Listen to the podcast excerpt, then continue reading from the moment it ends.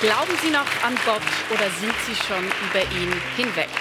Immerhin ein Viertel der Bevölkerung gibt an, weder an einen noch an mehrere Götter zu glauben. Welche Argumente sprechen für und welche gegen seine Existenz? Gibt es Gott und wenn ja, wozu? Das diskutieren wir heute. Herzlich willkommen im Haus der Religionen in Bern. Wir beten zu ihm, bitten um Verzeihung schicken Stoßgebete, sehen ihn als allmächtigen Schöpfer des Universums. Nach Schicksalsschlägen und Katastrophen hadern wir mit ihm und zweifeln, weil wir ihn weder sehen noch verstehen. Gott, Allah, Jahwe und wie sie alle genannt werden. Wir verehren sie bringen ihnen Opfergaben und legen unser Schicksal voller Vertrauen in ihre Hände. Gottes Vorstellungen und Glaube sind unterschiedlich und sie befinden sich im Wandel. Die Anzahl Menschen ohne Religionszugehörigkeit steigt schweizweit stetig an. Ein Drittel der Bevölkerung bezeichnet sich gar als Atheist oder Agnostikerin. Und rund ein Viertel glaubt anstelle von Gott an eine undefinierte, höhere Macht. Klar ist, der Glaube dient vielen Menschen als Richtschnur für moralisches Handeln, bietet Orientierung und ist nicht selten eine große produktive Kraft. Doch für einige ist der Gottesglaube bloß Illusion, gar Selbstbetrug, der uns Menschen davon abhält, unser Leben wirklich anzupacken – und gegen Unrecht aufzubegehren. Ist Gott vielleicht ein Auslaufmodell, zunehmend überflüssig, ja unzureichend geworden? Wie weit lassen sich Naturwissenschaften und Philosophie befragen? Wo beginnt die Domäne Gottes? Gibt es Gott? Warum antwortet er dann nicht? Oder tut er es etwa doch? Ja, tut er es etwa doch? Das fragt man sich auch nach Katastrophen wie dem verheerenden Erdbeben im Februar in Syrien und in der Türkei. 50.000 Menschen mussten ihr Leben lassen. Häuser und andere Institutionen wurden zerstört. Herr Mutschler, Sie sind katholischer Theologe, Sie sind auch Philosoph. Als gläubiger Mensch, wo bleibt denn eigentlich in solchen Situationen der gerechte, der gütige Gott? Ähm, nirgends. Die, äh, das läuft jetzt auf die Theodizee-Problematik hinaus. Wie können wir es uns vorstellen, dass Gott allmächtig ist, allgütig äh, und so weiter und äh, dann passiert sowas? Mhm. Meine Meinung ist, dass dieses Problem unlösbar ist. Man kann nur entweder glauben, dass Gott auch mit so einer Situation noch fertig wird, oder man lässt es bleiben.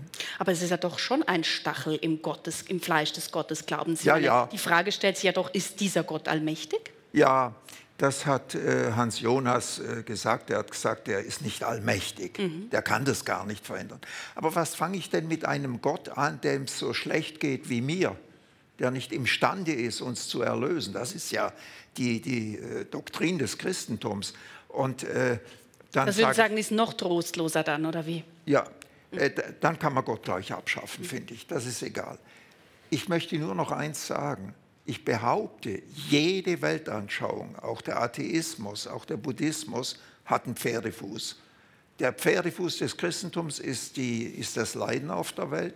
Und das Pferdefuß des, äh, des Atheisten ist die Gerechtigkeit für die Opfer der Geschichte. Darauf kann er mir keine Antwort geben.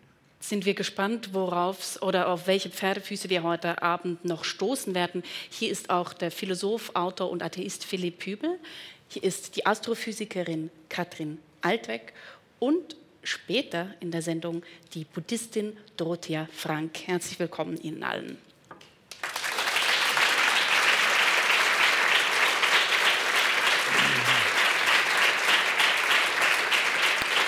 Ja, Herr Hiebel, in schwierigen Zeiten nach Gott fragen, kennen Sie das selbst als Atheist manchmal? Ich habe das eigentlich gar nicht. Ich hatte mich damit ein bisschen beschäftigt, als ich sehr jung war, weil wir das so aus dem Religionsunterricht kannten, habe das relativ schnell für mich abgelegt, so Anfang der Pubertät.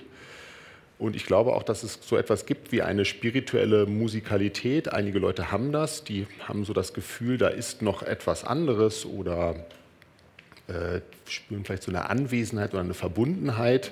Und je nachdem, in welcher Kultur man dann aufwächst, passt dann manchmal ein religiöses System ganz gut dazu, weil diese Gefühle oft eingefangen werden von solchen religiösen Systemen. Und wenn man das aber nicht stark verspürt und ohnehin dann auch, sagen wir mal, sehr atheistisch erzogen wurde und auch in einer eher, sagen wir mal, liberalen, säkularen Welt aufgewachsen ist, dann ist es schon recht wahrscheinlich, dass man dann auch Atheist bleibt. Und ich glaube, Leid, selbstverständlich gibt es und Ungerechtigkeiten gibt es auch.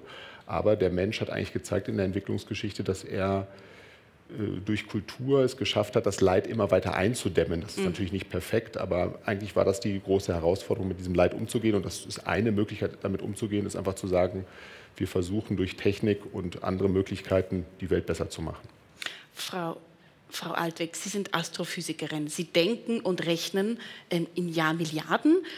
Relativiert sich da die Frage nach Gott oder drängt sie sich erst recht auf?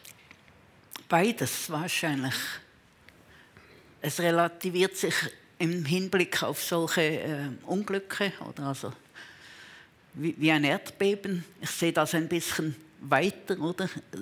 Erdbeben gibt es wegen der Tektonik. Ich muss sagen, naturwissenschaftlich gesehen hätten wir keine Tektonik, gäbe es uns nicht. Mhm. Das heißt, das gehört zusammen, dass die Menschen entstehen und dass dann solche Dinge passieren. Und auf der anderen Seite, wenn ich in den Himmel schaue, dann spüre ich schon noch etwas. Also eine gewisse religiöse ähm, Musikalität ist da offenbar ist, vorhanden. Ist da, wenn Sie sehen, wie, wie die Gestirne sich da bewegen, mhm. was wir alles sehen, wie das aussieht, die Farben, die es gibt und so weiter, dann spüre ich schon auch eine höhere Dimension. Mhm. Wir sehen das schon, das sind äh, drei verschiedene Herangehensweisen und wir werden heute Abend äh, die Frage, ob es Gott gibt, äh, nicht abschließend klären können. Man wundert sich kaum da, darüber, aber wir können klären, was man eigentlich unter Gott versteht. Herr Hübel, was ist es denn eigentlich, was Sie Gott nennen und ablehnen als Atheist?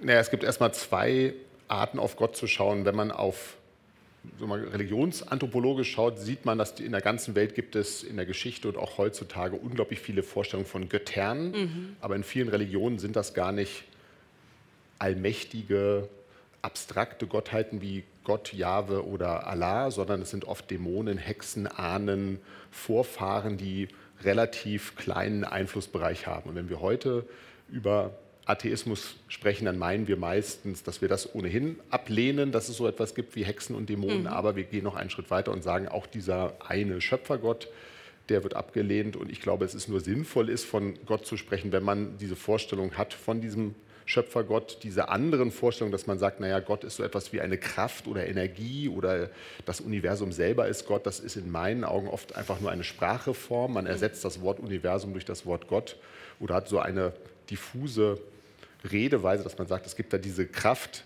aber wie wir es auch im Vorspann gesehen haben, wenn Leute beten, äh, wollen, dass ihre Gebete erhört werden, dann glauben sie schon, dass es da eine etwas Personales, Abstraktes gibt, das auch in die Welt einwirken kann, zu dem sie beten. Sie beten nicht die Naturgesetze an oder die äh, Elemente, aus den Stoff, aus dem das Universum ist, sondern sie wollen etwas anbeten, was da noch daneben ist.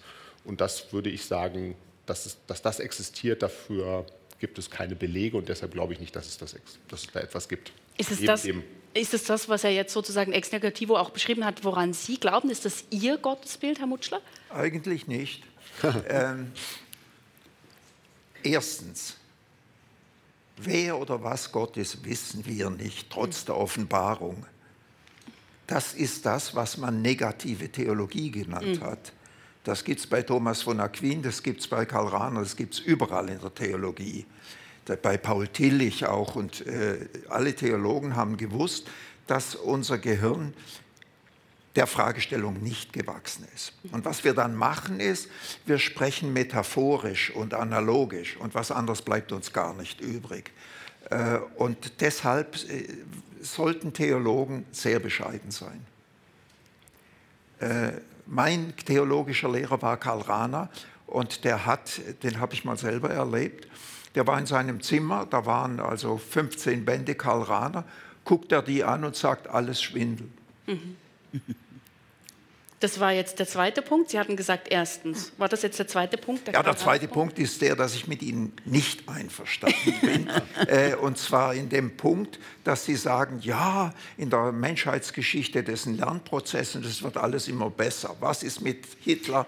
Was ist mit Stalin? Was ist mit Pol Pot? Wird da alles besser? Also diesen Fortschrittsglauben, ich glaube, den können wir vergessen.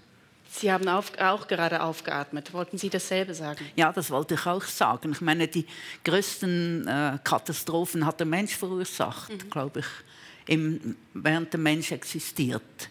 Es gibt auch von der Natur sehr große Katastrophen, wo 90 Prozent aller Lebewesen verschwindet.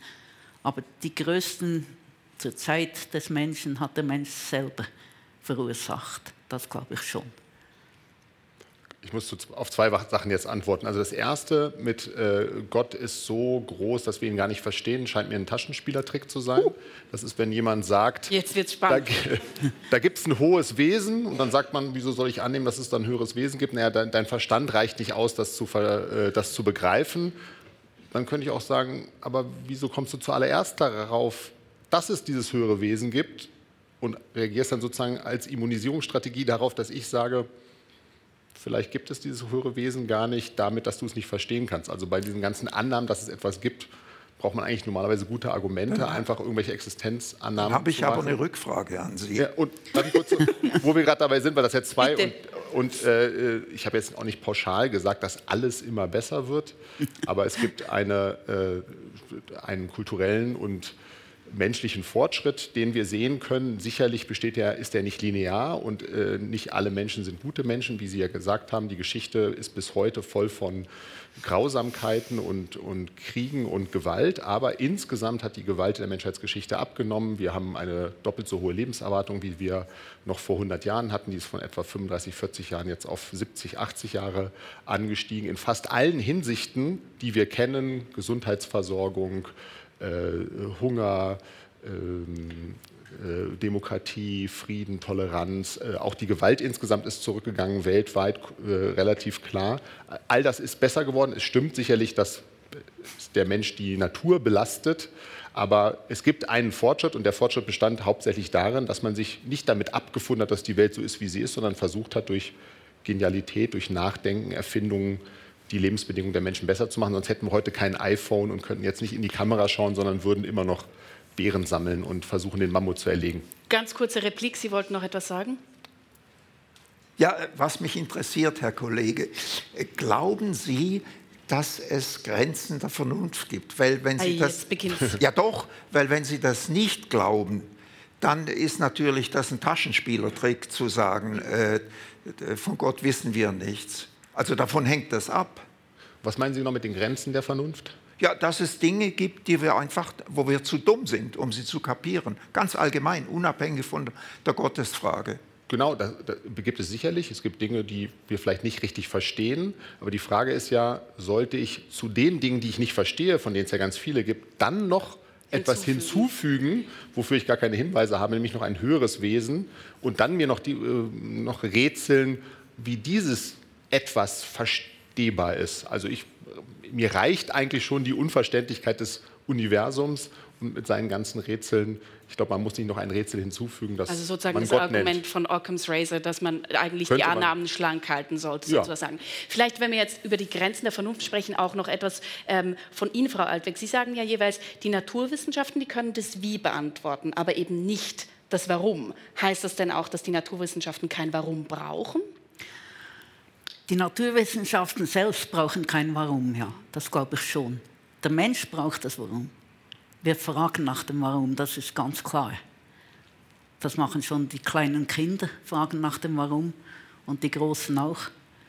Und, aber, aber die Naturwissenschaften selbst bräuchten das nicht. Oder? Aber würde das dann auch heißen, dass wenn, ähm, wenn die Naturwissenschaften das Wie erklären und die Naturwissenschaften, wenn wir jetzt von, davor von Fortschritt gesprochen haben, dass da die Domäne Gottes auch immer kleiner wird? Also je mehr wir wissen, desto weniger hat es für Gott Platz? Nein, es, ist eben, es sind zwei verschiedene Fragen. Mit dem Wie beantwortet man nie und nimmer das Warum. Ich bin völlig einverstanden äh, mit Ihnen. Also ich sehe das ja auch so. Mit Ihnen bin ich naturgemäß nicht einverstanden. naturgemäß sogar. Naturgemäß. Also ähm, es ist doch nicht so, dass der gläubige Mensch einfach zu den Entitäten dieser Welt noch eine mysteriöse hinzufügt, weil er lustig ist. Das ist nicht der Fall, sondern es gibt Menschen, die das Mysterium erfahren haben und es gibt Hinweise, keine Beweise, sondern Hinweise in dieser Welt. Zum Beispiel die wunderschöne Ordnung, die Sie ja untersuchen die, die muss ich nicht auf Gott zurückführen, aber es ist ja schon merkwürdig, dass der Physiker mit relativ einfachen Gleichungen so viel erklären kann. Das ist eine metaphysische Frage, keine physikalische. Sie haben zuvor geschmunzelt. Ich habe mich dann eben auch gefragt, wenn man jetzt so die Disziplin aufteilt, gemäß der Frage wie und warum, äh, und da die Domänen zuweist, ist das für Sie überzeugend? Ja, ich würde das, äh, das hängt davon ab, was man wie und warum meint. Wenn Warum-Fragen kausale Fragen sind, dann würde ich sagen, das ist die Hauptdomäne der Naturwissenschaft, nämlich zu erklären, was in der Welt passiert. Dass Dinge passieren, muss man kausal erklären und das machen die empirischen Wissenschaften. Die empirischen Wissenschaften sagen auch, woraus die Welt besteht, aus Elementen und Molekülen und so weiter. Und ähm, aber ich habe Sie so das verstanden, dass das Sie mit der. Das ist das Wie, oder? Aber auch eine Warum-Frage. Warum, warum donnert es? Äh, warum ähm, habe ich Sonnenbrand bekommen? Nein, warum erwärmt sich der Stein? Weil die Sonnenstrahlen ihn erwärmen. Also Kausalität als Erklärung, was passiert, ist eine fundamentale Kategorie aller Wissenschaften. Aber im Prinzip ist es immer noch das Wie. Wie Kann man so nennen. Also wir streiten passiert ein, ein Blitz und was löst er aus, oder? Ja. Ohne das Warum. Genau. Wenn, wenn man mit Warum sowas meint, wieso gibt es überhaupt etwas? Mhm. Aber wir sehen schon an den Fragen, ich kann das mit einer Wie-Frage jetzt gerade formulieren, was Sie Warum nennen. Und Ihre Wie-Fragen sind in meinen Augen Warum-Fragen. Also es hängt nicht so richtig an den Fragepronomina, sondern es hängt natürlich darum, über was man spricht. Und ich würde sagen, die Wissenschaften reden über das, was beobachtbar ist, abgesehen von abstrakten Wissenschaften wie die Mathematik. Und dann gibt es noch Fragen der allgemeinen Beschaffenheit der Welt. Also diese Frage, was ist eigentlich Materie, was ist Raum und Zeit, was gibt es überhaupt, was ist eine Erklärung, was ist ein Naturgesetz. Und das sind typischerweise metaphysische Fragen, also es ist ein Teilbereich der Philosophie, die sich mit diesen allgemeinen Fragen beschäftigt. Und dann könnte man sagen, das sind natürlich genuin, nicht genuin naturwissenschaftliche Fragen, sondern das sind Fragen, die irgendwie davon getrennt werden müssen. Mhm. Eine Frage ist natürlich auch, was damit zusammenhängt. Die ganz grundsätzliche Frage, die Leibniz gestellt hat, weshalb gibt es denn etwas und nicht nichts? Und die Frage, haben Sie eine Antwort darauf?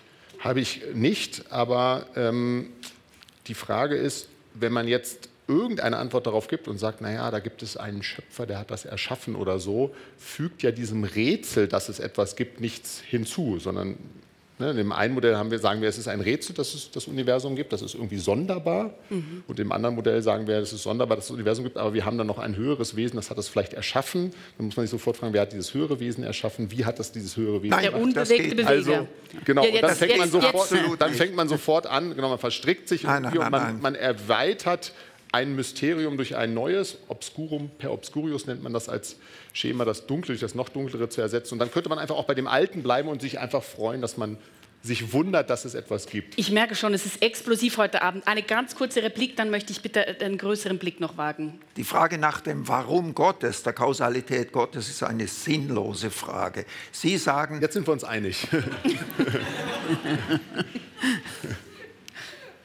Nein, Sie haben gesagt, wenn ich, äh, ich muss, wenn ich äh, Kausalketten habe und füge Gott hinzu, dann muss ich da fragen, wie, äh, was ist die Ursache für Gott? Das haben Sie gesagt. Mhm. Das ist sinnlos. Genau, Gott aber dann kann man auch sagen, die Frage nach der Ursache vom Universum ist sinnlos. Weil warum soll ich diese Frage nicht iterieren können? Also der eine sagt, es gibt dieses unglaubliche Universum. Wie kann ich das erklären? Gott hat es erschaffen. Aber dann darf ich nicht mehr fragen, wer hat Gott erschaffen? Warum durfte das ich beim sinnlos. Universum fragen? Gott ist der Grund und, und nicht die Ursache. Und warum ist nicht das Universum Grund in sich? Warum brauche ich noch ich etwas Zweites? Sie, Sie, sehen, wie Sie gesagt haben, man könnte es jetzt ewig iterieren. Machen wir doch hier mal einen ganz kurzen Cut und schauen auf, aufs größere Ganze, nämlich die soziologischen ähm, Fakten. Äh, wir, wir, sehen seit den 70er Jahren eine große Veränderung in der Religionslandschaft, speziell in Europa, würde ich jetzt mal sagen. Institutionen verzeichnen ähm, wirklich massenhafte Austritte. Der Gottesglaube nimmt ab. Exemplarisch 1970 hat sich 49 Prozent der Bevölkerung als protestantisch bezeichnet. Heute sind es gerade noch 21 äh, Prozent. Hat Gott als Konzept bald ausgedient, Frau Altweg? Ich, ich glaube nicht. Er hat sich geändert. Oder? Die Religionen haben ein bisschen ausgedient. Ich meine, Religionen, das wissen wir, die haben positive äh, Auswirkungen und haben negative Auswirkungen. Wenn wir sehen, was im Namen der Religion alles passiert, dann kann man schon ein bisschen daran zweifeln. Mhm. Das heißt aber nicht, dass man an Gott zweifeln muss. Das passt eben zu der anderen Zahl, die ich noch einbringen möchte, nämlich die Zahl der Personen, die ohne, äh, sich ohne Religionszugehörigkeit beschreiben. Die hat ja am stärksten zugenommen seit 1970. 20, 1970 bezeichneten sich lediglich 1,2 Prozent der Bevölkerung als keiner Religion zugehörig. 2021 waren es knapp ein Drittel, wie man hier auf der Statistik Orange eingetragen ähm, sehen kann. Wie schauen Sie auf diese Zahlen, Herr Mutschler? Ähm, ich möchte ein Fragezeichen hier ranmachen, weil es gibt heute eine frei, frei flottierende Form der Religiosität. Menschen, die gehen in die Esoterik-Ecke, ziehen sich da was rein. Äh, und ich bin nicht sicher, ob das damit adäquat äh, begriffen wird. Gehe ich in eine Buchhandlung, dann ist eine riesen Esoterik-Ecke mhm. und die Theologie kommt entweder gar nicht vor oder ganz wenig. Also, ich habe mal den Religionserhaltungssatz definiert, die Summe aller Religiosität bleibt konstant. Sie, weckt, sie wechseln nur ihre Form. Also auch äh, die, die, die, klassischen Theorien, die es in der Soziologie gibt, eben von Pluralisierung zu Individualisierung, Herr Hübel.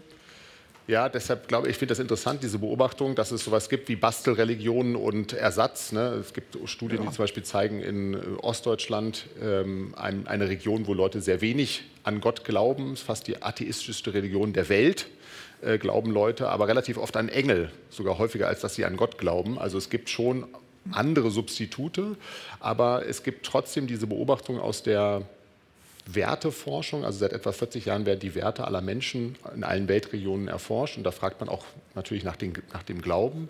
Und da machen sich zwei große Bewegungen bemerkbar. Eine Bewegung ist, die Menschen gehen weg vom Kollektivismus hin zum Individualismus, also von Werten, wo es ums nackte Überleben geht, hin zu individueller Selbstverwirklichung. Das ist eine Bewegung. Und die zweite ist tatsächlich auch diese Bewegung weg von der Religion als Ordnungsprinzip der Gesellschaft hin zu einer säkularen Form, wo die Religion noch gelebt wird, aber auch aus dem Alltag verschwindet, aus der Politik verschwindet und die Leute werden faktisch wirklich weniger gläubig. Und sie werden, sie glauben insgesamt seltener, dass es so etwas gibt wie ein höheres Wesen und sind auch seltener institutionell verankert, sondern suchen sich dann am freien Markt so ein bisschen selber, was passt. Genau, und dazu passt noch etwas anderes, also dieser, äh, dieser Verlust auch von, der, von den Traditionen und so. Momentan ist er vielleicht noch stärker verankert in Familie und Kultur, aber das ist, wird immer schwächer.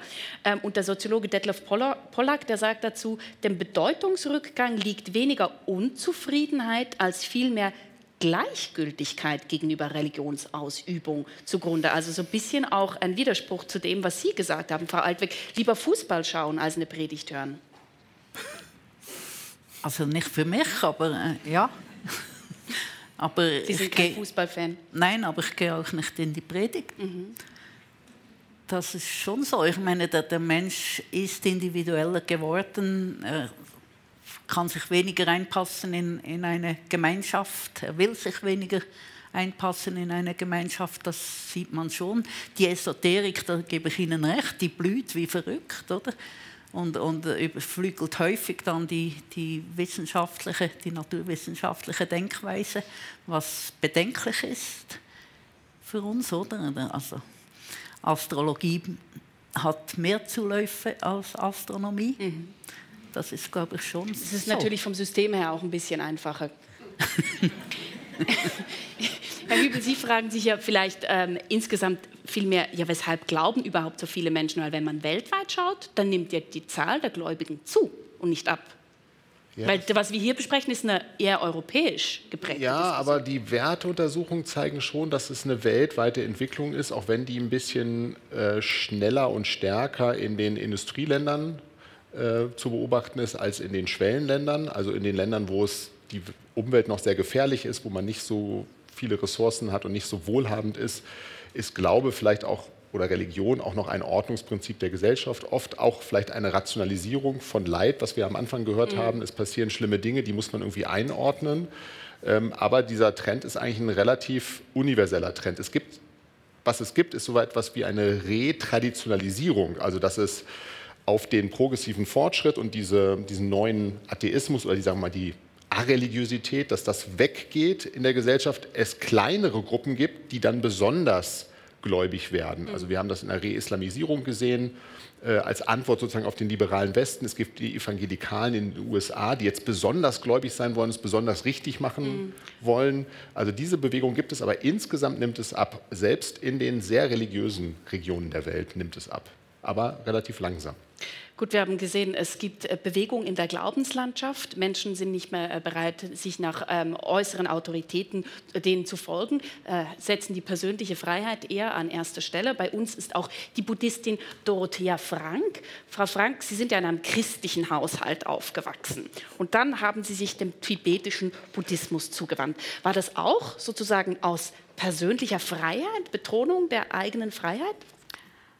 Also ich glaube, in unserer Zeit hat jeder die Freiheit, die Religion zu wechseln oder auch abzulehnen. Aber ich glaube, da wo ich gelandet bin, nach einer heftigen atheistischen Phase, das hat schon auch mit ähm, der Erfahrung von Freiheit zu tun.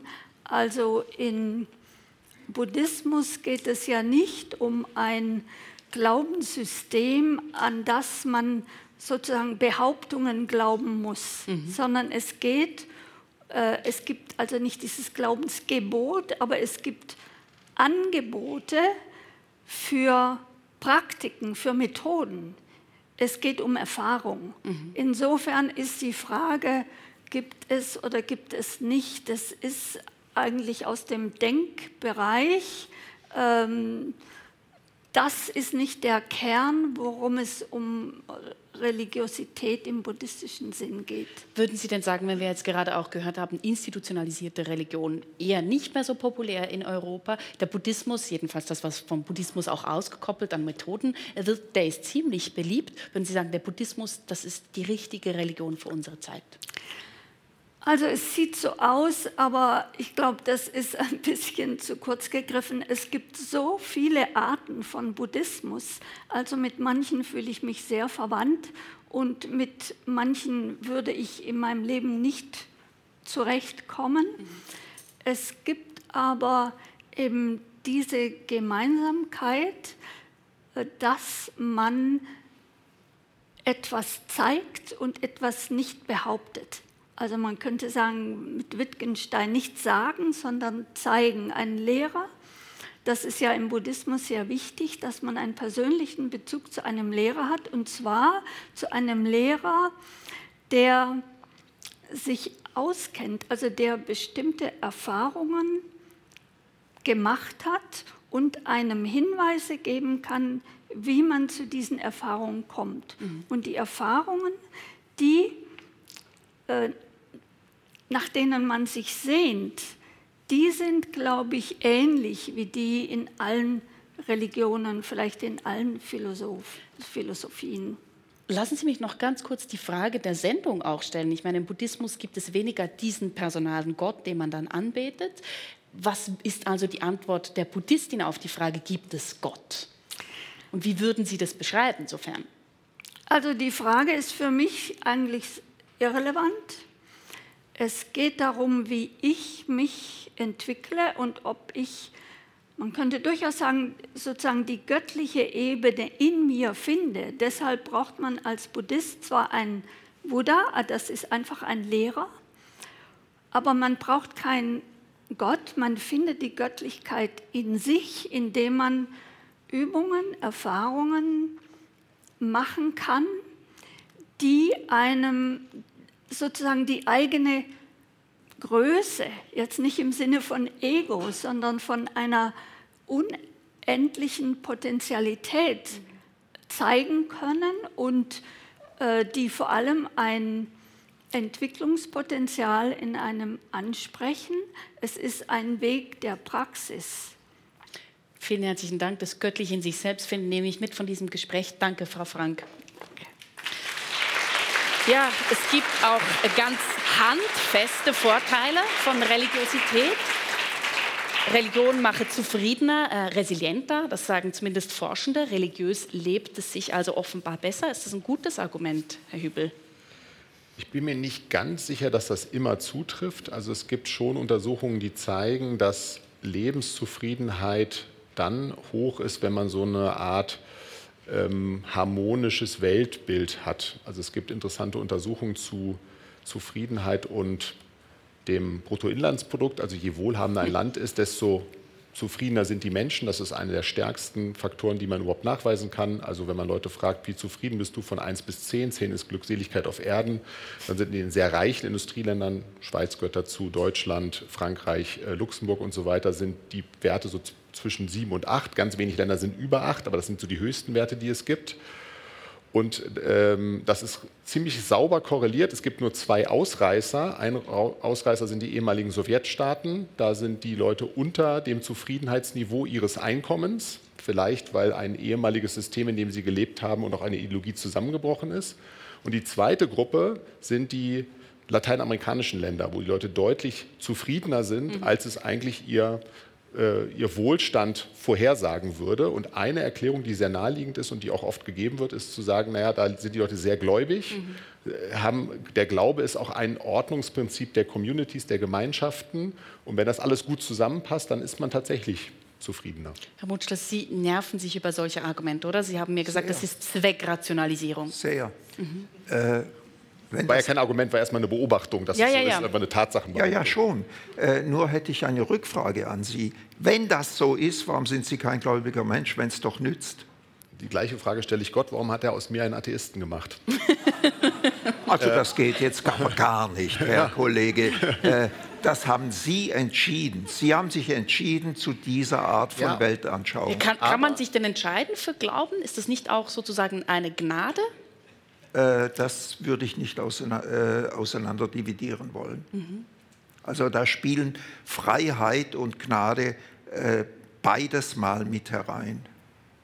Vielleicht möchten Sie noch etwas sagen zur Zweckrationalisierung. Das, darauf also da bin ich allergisch. Also ich bin ganz furchtbar allergisch, weil dann ist Gott ein Mittel zum Zweck. Mhm. Das gibt es im Schamanismus. Wenn Sie, äh, wenn Sie krank sind, gehen Sie zum Schamanen bezahlen ordentlich und dann macht er sie durch äh, transzendentale äh, Machenschaften wieder gesund. Also der richtige Schamane, der verlangt kein Geld, ne? das gehört ja zur Gesellschaftsstruktur Ja gut, dazu. also dann nehme ich den heiligen Antonius. Äh, der heilige Antonius wird, das, das ist ein katholischer Aberglaube, ich kann es nicht anders sagen. Mhm. Da geht man hin, wenn man den Schlüssel verloren hat oder die Brille oder sonst was, dann zahlt man ordentlich und dann findet man die wieder.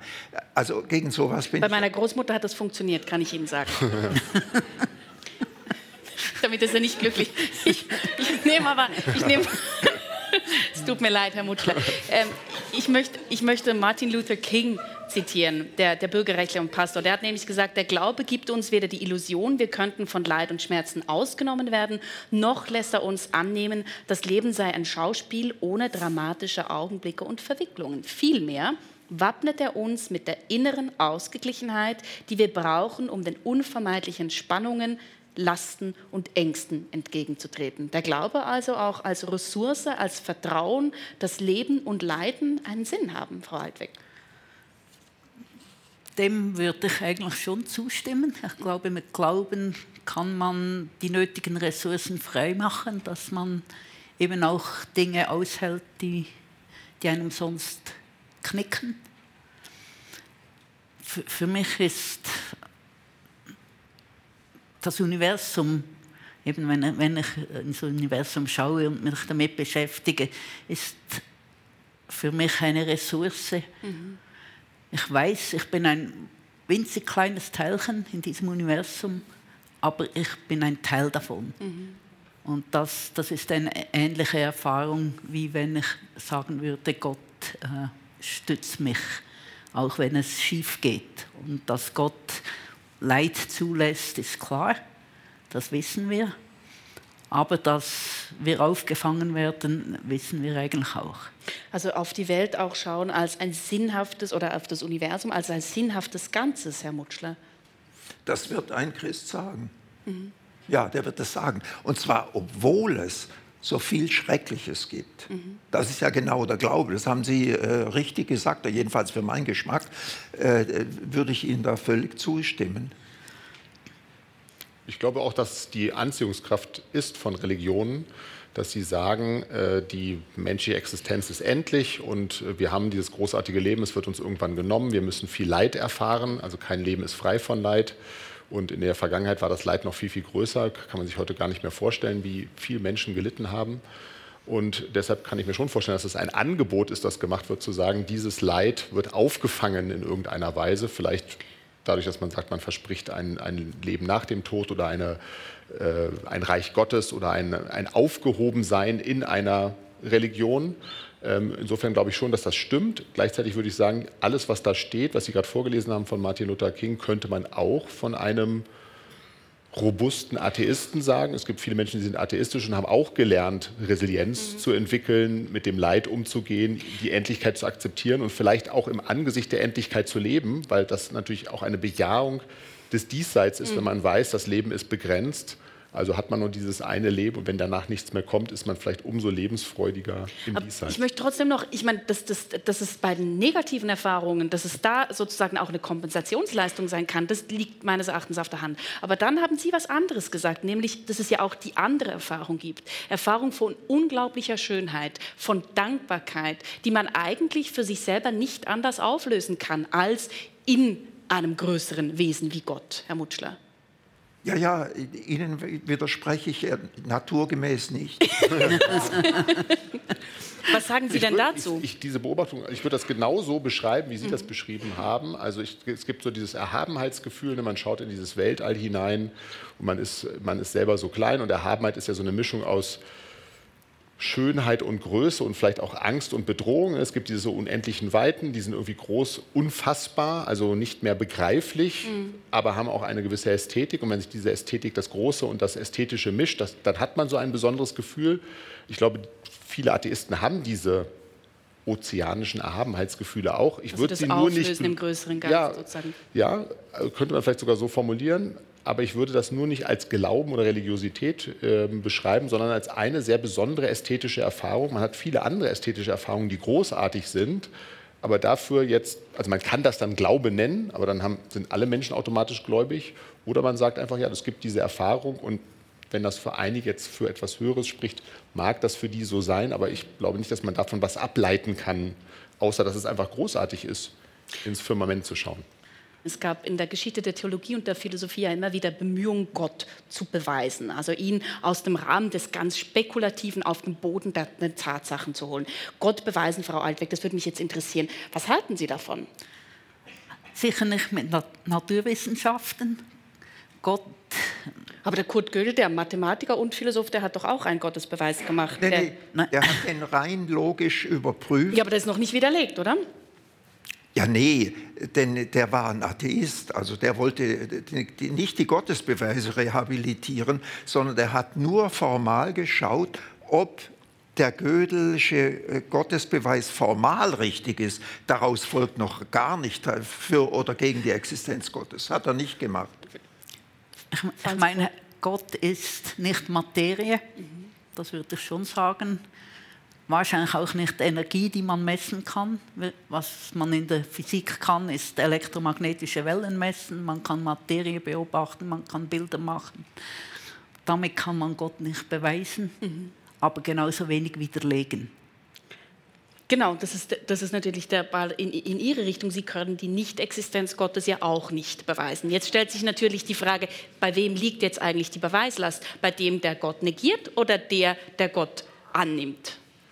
Da ich die Existenz des Spaghetti-Monsters auch nicht widerlegen kann, würde ich ist sagen. Ist das dasselbe? Es, ja, glaube ich schon. Es gibt unendlich viele Dinge, die man annehmen kann und deren Nichtexistenz ich nicht beweisen kann, weil um die Nichtexistenz zu beweisen, müsste man das ganze Universum kennen und vielleicht sogar daneben schauen können. Das können wir aber nicht. Ähm, deshalb ist es schon eine Asymmetrie. Wer eine Annahme macht, hat eine Bringschuld. Also wenn man eine ontologische Annahme macht, sagt, es gibt etwas, etwas Höheres oder was auch immer, dann muss man sagen, was sind die Hinweise.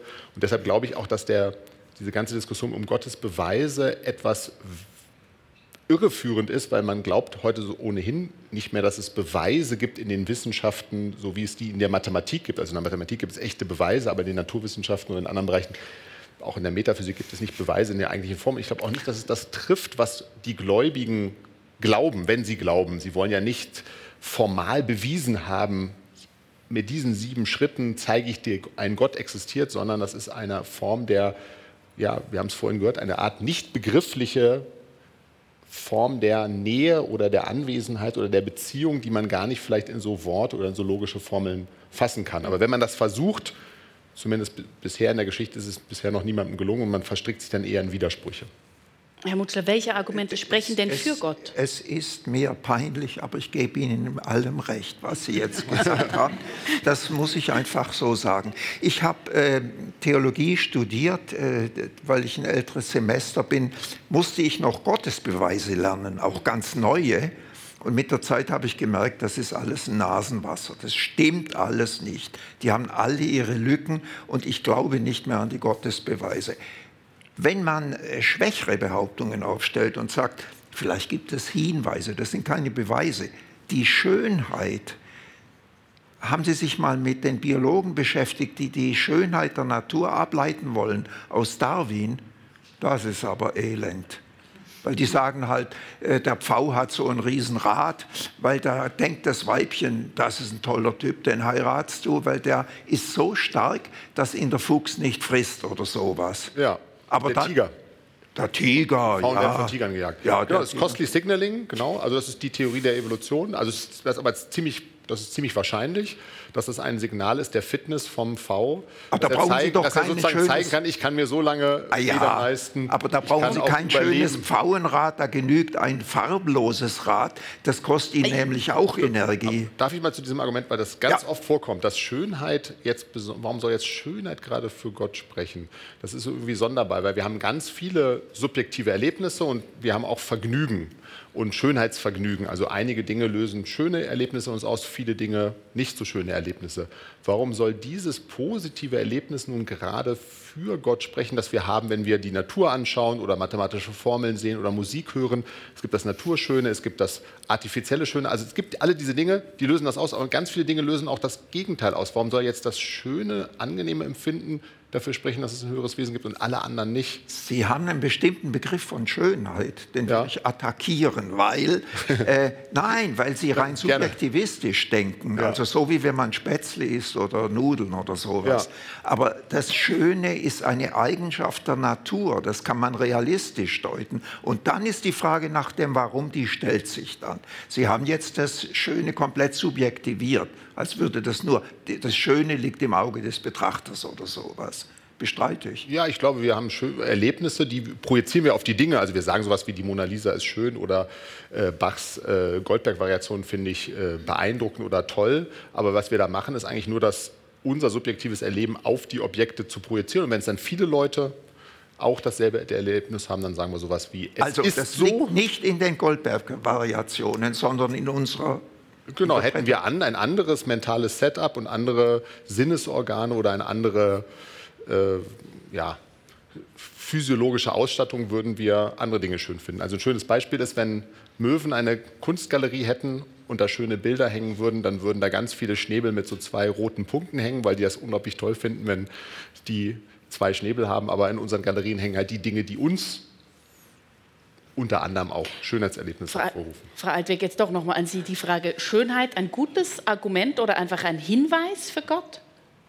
Für Sie? Also es ist sicher nicht mehr als ein Hinweis und ich würde jetzt nicht auf die Schönheit, die wir so optisch oder auch akustisch sehen.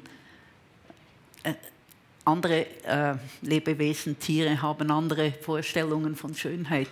Aber für mich, was zum Beispiel sehr schön ist, ist, dass man die, das Universum im Prinzip mit vier Kräften erklären kann. Mhm. Es braucht nur vier, oder? Also die Einfachheit, die, die, die, Einfachheit, die Logik des mhm. Universums, wie sich das entwickelt. Dazu kommt dann natürlich Quantenmechanik, die, die äh, statistisch ist, aber auch die ist eben eigentlich schön. Aber wenn es jetzt Und, drei Prinzipien wäre, würde es dann noch mehr für Gott sprechen, wenn man die vier auf drei reduzieren könnte? Also das warum versuchen sie ja. Sie, sie, versuchen die vier auf eine zu bringen. Klappt bis jetzt nicht. Aber, wer, aber ich meine, aber, die Zahl scheint doch keine Rolle zu spielen. Ob es jetzt sechs, doch. vier oder drei Prinzipien sind, warum soll das ein Nein, mehr aber, für aber Gott wenn man jedes, als weniger? Als alles, was man sieht, mit einem anderen Gesetz erklären müsste, dann ist es nicht mehr schön, oder? Und so ist es nicht. Wir können ganz unterschiedliche, von dem, vom Mikrokosmos bis zum Makrokosmos bis zum Weltall, mit den gleichen Gesetzen erklären. Und das ist für mich schön. Hm, okay. Ist kein Beweis für Gott, nein, definitiv nicht aber mindestens schön. Wir haben Herrn Hübel noch nicht überzeugen können.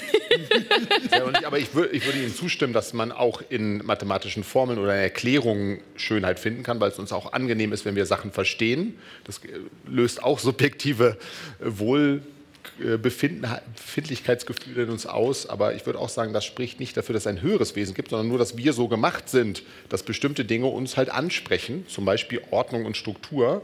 Und es sagt ein bisschen was über das Naturell von Physikerinnen und Physikern, weil die Ordnung und Struktur besonders mögen. Das hat was mit Persönlichkeitsmerkmalen zu tun. Andere Menschen, die nicht so sehr begabt sind, in dem Bereich finden das vielleicht auch gar nicht so gut, wenn alles so geordnet und so strukturiert ist. Insofern sagt es eher etwas über eine bestimmte Zunft aus von sehr speziellen Menschen, im positiven Sinne speziellen Menschen, die hochintelligent sind und sehr gerne ordnen wollen, aber nicht so viel darüber, dass es ein höheres Wesen irgendwo anders gibt. Sie sehen überhaupt nicht amüsiert aus. Ja, weil es leuchtet mir nicht ein, was Sie sagen. Also wenn etwas Objektives, Erkennbares ist, dann die Physik. Also man kann das nicht machen. Sie, Sie, können nicht hergehen und sagen, ja, die Physiker, die haben so ein gutes Gefühl, wenn die Formeln einfacher werden, wenn man eine vereinigte Feldtheorie hat oder irgend sowas. Das ist real. Das ist ein Bezug auf Realität und hat mit unseren subjektiven Gefühlen nichts zu tun. Das ist die Struktur des Universums. Aber warum sollte eine, angenommen, das Universum wäre jetzt ungeordneter und man hätte nicht diese tollen vier Grundkräfte gefunden. Dann, warum sollte das mehr oder weniger für Gott sprechen? Die Verbindung, ich sehe die Verbindung zu Gott nicht. Ich sehe diese ganzen Punkte, dass das die Formeln so sind. Und äh, ich glaube auch den, ich bin selbst kein Physiker, ich glaube den Physikerinnen und Physikern, ja, wenn sie das sagen. Aber das verweist nicht automatisch. Warum soll das noch für etwas mehr sprechen? Es gibt übrigens innerhalb der Physik auch Kritik daran. Also äh, Sabine Hossenfelder zum Beispiel ja. hat ein ganzes Buch geschrieben, was sie gesagt hat, die Obsession mit Symmetrie und Einfachheit, ja. die es in der Physik gibt, führt dazu, dass wir, ich kann es nicht beurteilen, ich bin ja, Außenstehender, der sich das anschaut, aber es scheint nicht ganz so eindeutig zu sein, zumindest auch in der Zunft selber, dass das unbedingt immer das Ideal sein sollte, dass man perfekte, symmetrische, wenige Formeln hat und dass man vielleicht dann auch die Realität verpasst. Also es ist nicht symmetrisch, oder? Das liegt die Erhaltungssätze sind, die Erhaltungssätze, aber die Erhaltungssätze sind symmetrisch. Die Erhaltungssätze, oder? In der Physik. Also es gibt mindestens eine Dimension, die nicht symmetrisch ist, genau, die, die Zeit, oder? Genau, ich meine aber nicht. nicht Schauen wir, dass wir jetzt vielleicht nicht in einen Fachdiskurs abrutschen. Ja. Ich glaube, da verlieren wir die Leute und auch mich. Ähm, jedenfalls würde ich jetzt eher noch ähm, einen anderen Punkt vorbringen, nämlich die Vorstöße, die es ja auch gibt, positive Eigenschaften von Religionen sozusagen zu nehmen und sie vom Gottesglauben zu lösen. Ronald Dworkin, der, ähm, der Rechtsphilosoph, der spricht ja auch von Religion ohne Gott. Ist das vielleicht die Zukunft äh, von Religion der, äh, in, in Europa? Bin mir immer nicht so ganz so sicher, was da wirklich die Argumente sind. Wenn man sich anschaut, äh, was da immer genannt wird, was vermeintlich von den Religionen kommt, dann sagt man das Gemeinschaftsgefühl oder vielleicht ästhetische Dinge oder bestimmte Feste oder vielleicht äh, Formen von ja, äh, diese Erhabenheitsgefühle. Mhm. Aber all die kann man erstmal auch ohne Religion haben und gerade wenn man sich die Werte anschaut, die wir heute haben, sind die sehr hart gegen den Widerstand der Kirchen erkämpft worden. Also alles, was uns heute wichtig ist, die Menschenrechte, Freiheit, Demokratie, Rechtsstaatlichkeit, äh, dass wir nicht wollen, dass Menschen diskriminiert werden, ausgeschlossen werden, Minderheitenrechte, Gleichstellung von Mann und Frau, waren den meisten Religionen oder sind teilweise heute noch den Religionen fremd. Also sie sind erkämpft worden gegen den Widerstand der Religionen. Sie kommen nicht, die Werte, die wir haben, kommen nicht aus den Religionen, sondern sind eher äh, aus anderen Bewegungen, Humanismus und Aufklärung, entwickelt worden. Insofern bin ich mir nicht so sicher, ob die Dinge aus den Religionen kommen oder ob man eher sowas sagen möchte wie, wir können ein Leben führen, das tugendhaft ist, das äh, ästhetische Erlebnisse und äh, so weiter beinhaltet, ohne dass wir annehmen müssen, dass da noch ein höheres Wesen ist, von dem das kommt mhm. oder das uns das gibt. Also ich glaube nicht, dass die Menschenwürde formuliert worden wäre ohne das Christentum. Das ist jetzt eine historische Frage, aber ich hätte dafür gute Argumente. Denn das Christentum hat die Verschiedenheit der Menschen von ihrer Würde her abgeschafft. Die Stoa hat es auch mhm. gemacht, aber das Christentum war wesentlich daran beteiligt. Also man kann nicht sagen, dass das einfach nur eine Erfindung der französischen Revolution ist äh, und gegen gesagt. Ja, aber so ähnlich. Ich habe nur gesagt, dass sie erkämpft wurden gegen den Widerstand der Kirchen. Dass es ein Nebeneffekt ist von, ähm, ein historischer Nebeneffekt von äh, einer bestimmten kulturellen Prägung durch die Religion, das stimmt. Schrift ist auch ein Beispiel. Durch den Protestantismus ist die Schrift in die Welt gekommen, hat sich verbreitet mhm. in Europa und hat zu mehr Wissenschaftlichkeit geführt. Aber es war nicht das Hauptziel, diese Effekte zu erzielen, sondern sie sind dann als Nebeneffekt gegen den Widerstand erkämpft worden. Gut, ähm, die Diskussion, ob äh, die Religion jetzt wirklich Wertelieferant war oder nicht, ich glaube, die kann man noch weiter erörtern. Die Schlussfrage, Frau Altweg, äh, ich habe an Sie alle die gleiche, aber Sie müssen beginnen. Wenn Sie demnächst wieder erwarten oder auch erwarten, Gott begegnen würden, was würden Sie ihm denn sagen?